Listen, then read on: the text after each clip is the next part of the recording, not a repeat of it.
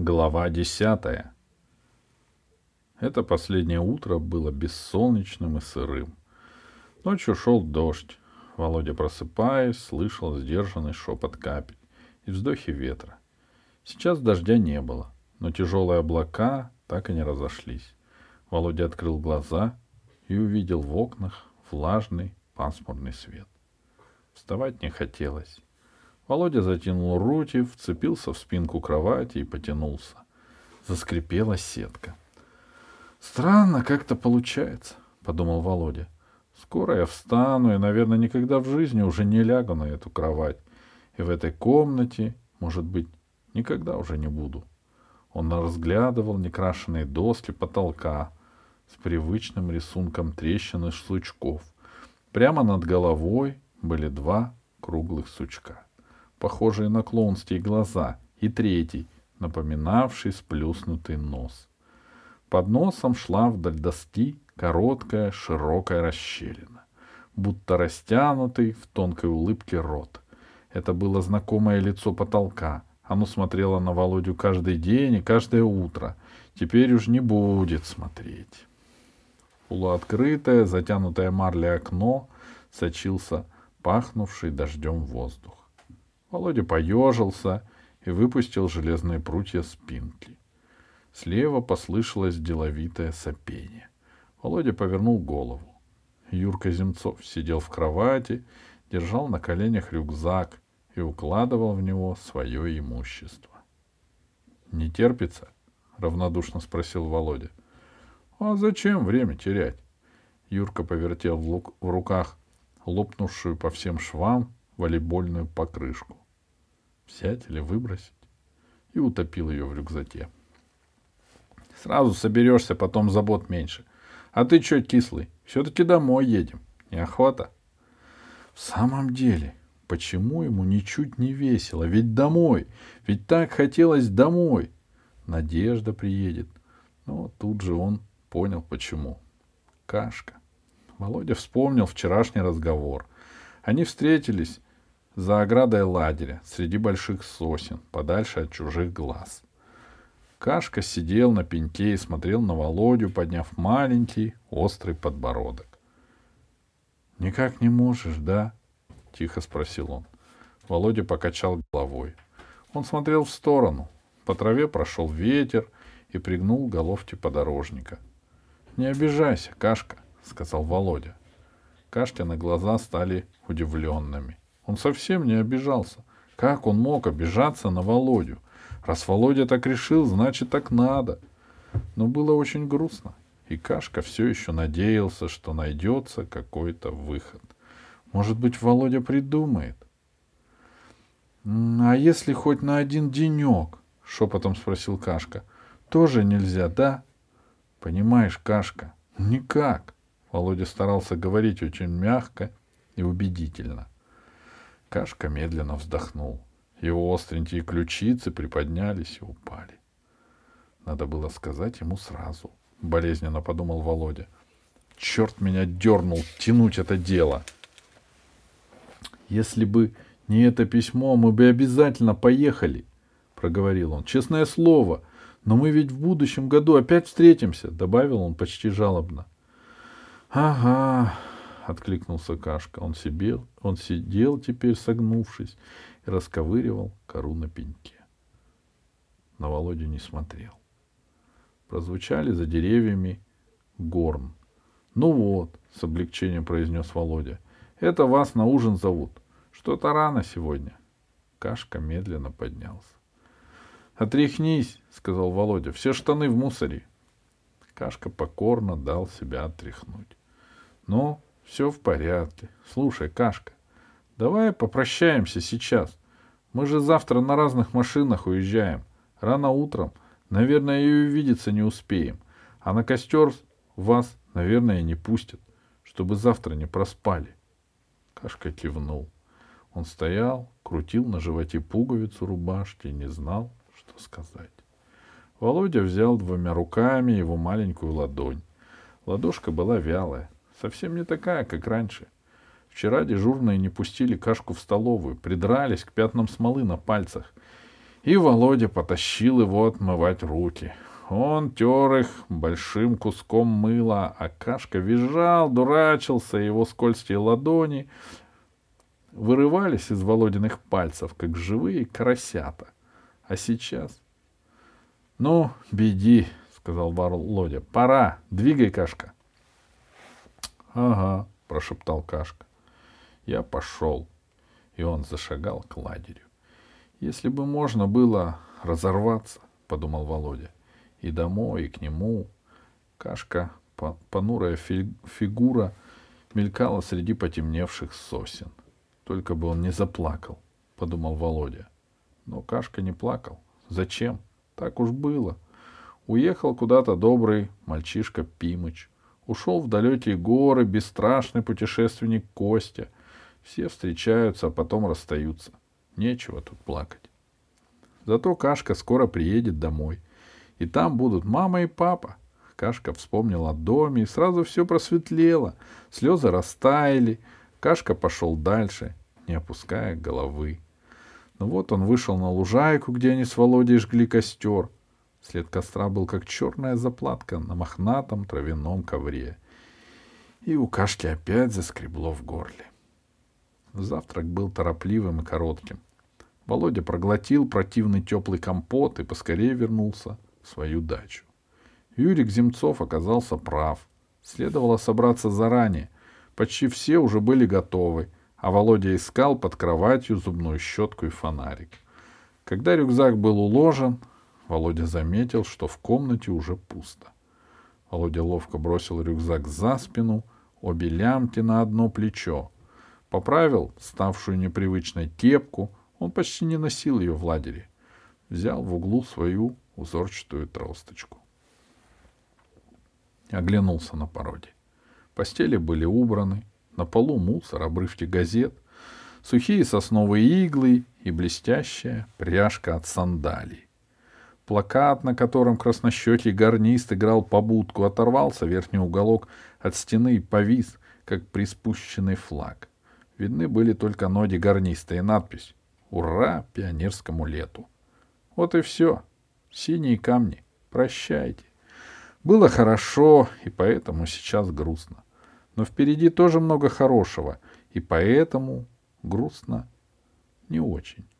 Прощайте скалы в дальнем конце просеки, алый шиповник по краю полян, желтые костры в сизых сумерках, красный олень, бегущий сквозь кусты, и маленький оруженосец Кашка. Видно, так уж устроено в жизни. Встретятся два человека и сначала смотрят друг на друга хмуро и непонятливо, а когда эта хмурость исчезает и хочется быть вместе, вдруг наступает вот такой пасмурный день, и надо прощаться. Тут уж ничего не придумаешь, у каждого своя дорога. Не надо было встречаться с Кашкой, подумал Володя, сходя с крыльца. Ни к чему с ним сейчас встречаться. Хорошо от этого не будет ни ему, ни мне он еще заплачет. Но Володе не повезло. Он обогнул дачу и увидел, что вдоль аллеи стоит длинная шеренга малышей. Уже одетые в дорогу, с рюкзаками и чемоданами, они выстроились для последней переклички. Ветер сеял водяную пыль, и малыши стояли непривычно тихие, присмиревшие. Серафима нервно размахивала листком бумаги и повторяла.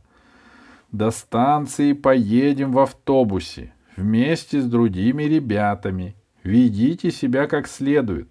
На вокзале разделимся. Те, кто в город, поедут на электричке с Сергеем Петровичем. Те, кто Новореченск и Камшал, поедут со мной. Повторяю. Значит, Сережа с нами не будет, подумал Володя. Наш грузовик пойдет в город по тракту на станцию не заедет. Кашка стоял почти в конце шеренги. Был он сейчас совсем маленький, в мятой вельветовой кепочке, в серой курточке и сморщенных на коленках чулках. С большим портфелем, перевязанным веревочкой. Левый чулок сполз, и Кашка то и дело поддергивала его. Лицо у Кашки было совсем неулыбчивое и равнодушное, словно ему все равно, куда ехать и что делать. Володе стало не по себе. Если бы он был девчонкой, он мог бы подумать. У меня защемило сердце. Но он не был девчонкой. И думать о таких нежностях не умел. «Новоселов, машину!» — закричали издалека. «Володя!» Кашка вздрогнул, распрямился и, конечно, увидел Володю. Он глянул в упор, и в серых глазах вот тут же вспыхнула крошечная надежда. И стала расти. «Ты передумал, да? Ты поедешь?» «Уйти бы», — тоскливо подумал Володя, — «уйти было нельзя». «Еще раз повторяю», — с надоедливой громкостью говорила Серафима, — «вести себя надо как следует, потому что...» «Новоселов, а тебе что надо? Не мешай ты нам!» «Ладно, потерпи», — сказал Володя. «Теперь уж недолго». Он взял Кашку за плечи и, пятясь, вывел его из строя. Так они пересекли аллею. Володя остановился, прислонившись рюкзаком к березе. — Ну вот, — негромко сказал он, — счастливо тебе, Кашка. — Ага, счастливо, — ответил Кашка шепотом и стал смотреть на свои сандалии. Сверху с березовых листьев падали увесистые капли. Володе до смерти захотелось, чтобы все было как раньше, чтобы вспыхнуло солнце сверкающее, будто труба гарниста, чтобы ветер обсушил деревья, чтобы стало тепло и ободренный Кашка улыбнулся своей чуть виноватой улыбкой. Ну что же мог Володя сделать? Ведь он не мог разогнать тучи. Кашка опустил голову так низко, что Володя не видел его лица. Видел только вельветовую кепку с кнопочкой, светлый затылок и тонкую Кашкину шею с желобком. Большая капля упала прямо в этот желобок и покатилась за воротник. Но Кашка только щелкнул плечами и не поднял головы. — Ты ведь можешь написать письмо, — сказал Володя. — Ага, — шепотом откликнулся Кашка. — А куда? Он медленно поднял лицо. — Я сейчас, я адрес дам. Володя сбросил рюкзак и торопливо зашарил по карманам. Он нашел все, что нужно. Огрызок химического карандаша и какой-то бумажный клочок. Он развернул бумажку. Это были Кашкины стихи. Я веток сухих, иголок найду, стеклом от бинокля огонь разведу, костер как живой. Нельзя, подумал Володя. На этом никак нельзя. Но больше не было бумаги. Тогда он снял кепку, растянул ее пальцами на березовом стволе и, муцоля карандаш, начал выводить на подкладке крупные буквы. Потом яростно рванул трескучий сатин. «Вот, Кашка, адрес. Не потеряй эту тряпку. Где у тебя карман?» «Ага, вот сюда. Ты смотри, пиши, я тоже напишу. Обязательно, Кашка, ладно? Ладно. Кашка снова смотрел ему прямо в лицо. Володя, а если ты только на сегодня съездишь, хоть дорогу узнаешь, это тоже нельзя, да? Голубев, Новоселов, вы же держите всех! — окликнула Серафима. — На автобус пора! Володя поднял из травы свою тросточку и вложил в Кашкину ладонь. Сжал его пальцы вокруг узорчатой рукоятки. «Бери», — твердо сказал он. «Все, пиши». Он вскинул рюкзак и торопливо зашагал к своей машине. Оттуда уже звали его несколько голосов. «До свидания!» — запоздало крикнул Кашка. Володя, не оглядываясь, махнул рукой. Грузовик стоял у ворот лагеря. Все ребята уже были в кузове, с ними сидела худая, очкастая Рита, вожатая третьего отряда. Володя вскочил на колесо и перевалился через высокий борт. — Володька, мы место заняли, иди! — услыхал он и увидел Юрика Земцова. Юрка поднялся с передней скамейки и махнул мятым беретом, на котором только что сидел — там же среди тюбетеек, фуражек зеленела Райкина косынка. «Сейчас!» — сказал Володя. Встал и поднял рюкзак. Поднял повыше, чтобы не зацепить чью-нибудь голову. Рюкзак был тяжелый, Вытянутая рука дрожала. «Ну-ка, пустите!» — сказал Володя. Мальчишки заворчали, задвигались. «Шагай скорее!» — звал Юрик. Уже работал мотор, и дно кузова мелко вздрагивало под, под подошвами. Рюкзак тихо качался над головами. «Сейчас!» — зачем-то снова сказал Володя. «Да возьмите же у него мешок!» — не выдержал Алрайка. «Олухи, честное слово!» К рюкзаку потянулись чьи-то растопыренные пальцы. Володя медленно отвел руку в сторону, за борт и разжал пальцы. Костер как живой, он похож на жар-птицу. Рюкзак тяжело шмякнулся у колеса. И Володя пружинисто прыгнул рядом. Он услышал, как в кузове ойкнула Райка. Володя выхватил карандаш и листок с Каштиными стихами. Теперь было все равно. Он прижал бумагу к борту грузовика, писал, пропуская буквы и запятые, чувствовал, как убегают секунды. Потом крикнул «Райка!». Среди удивленных и встревоженных лиц он увидел над собой Райтина лицо. «Слушай!» — сказал он громко и отчетливо чтобы ни одной секунды потом не тратить на повторение. Зайдешь к нам, отдашь это. Он протянул записку. Ой, Вовка, ой, будет тебе дома, быстро начала Райка, потому что поняла его сразу. Ой, дурак. Но он уже бежал, и наспех подхваченный рюкзак неуклюже прыгал у него за плечом. «Новоселов, что за фокусы?» — это кричала вслед Рита.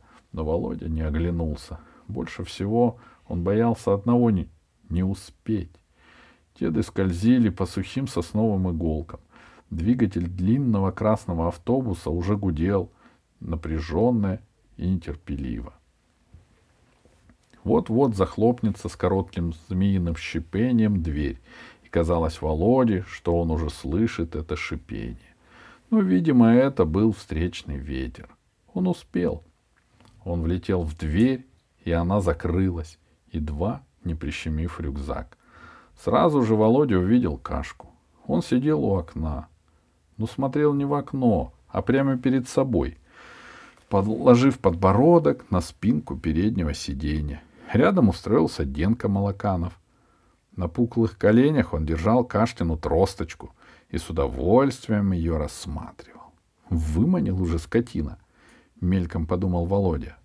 Он шагнул вперед и сурово сказал Молоканову «Деть!». Тот захлопал ресницами и безропотно сполз с сиденья. Что теперь сделать с тросточкой, он не знал и нерешительно топтался рядом. Кашка поднял голову, выпрямился и тоже заморгал. Автобус уже катил среди сосен, и по Каштиному лицу пролетали быстрые тени — Володя бросил на сиденье рюкзак, уперся в него кулаками. Так он и стоял, чуть согнувшись, и смотрел на Кашку. Кашка начинал улыбаться. В автобусе молчали. Сережа молчал и ребята. Кашка медленно придвинулся к рюкзаку и обнял его левой рукой, словно это был не рюкзак, а кто-то живой и добрый. И снова взглянул на Володю. Смотрел он снизу вверх, подняв острый подбородок. Улыбка его была все еще не смелая и немного смешная, потому что не хватало переднего зуба. И Володя вдруг заметил, что глаза у Кашки не серые, не светло-голубые, с коричневыми крапинками.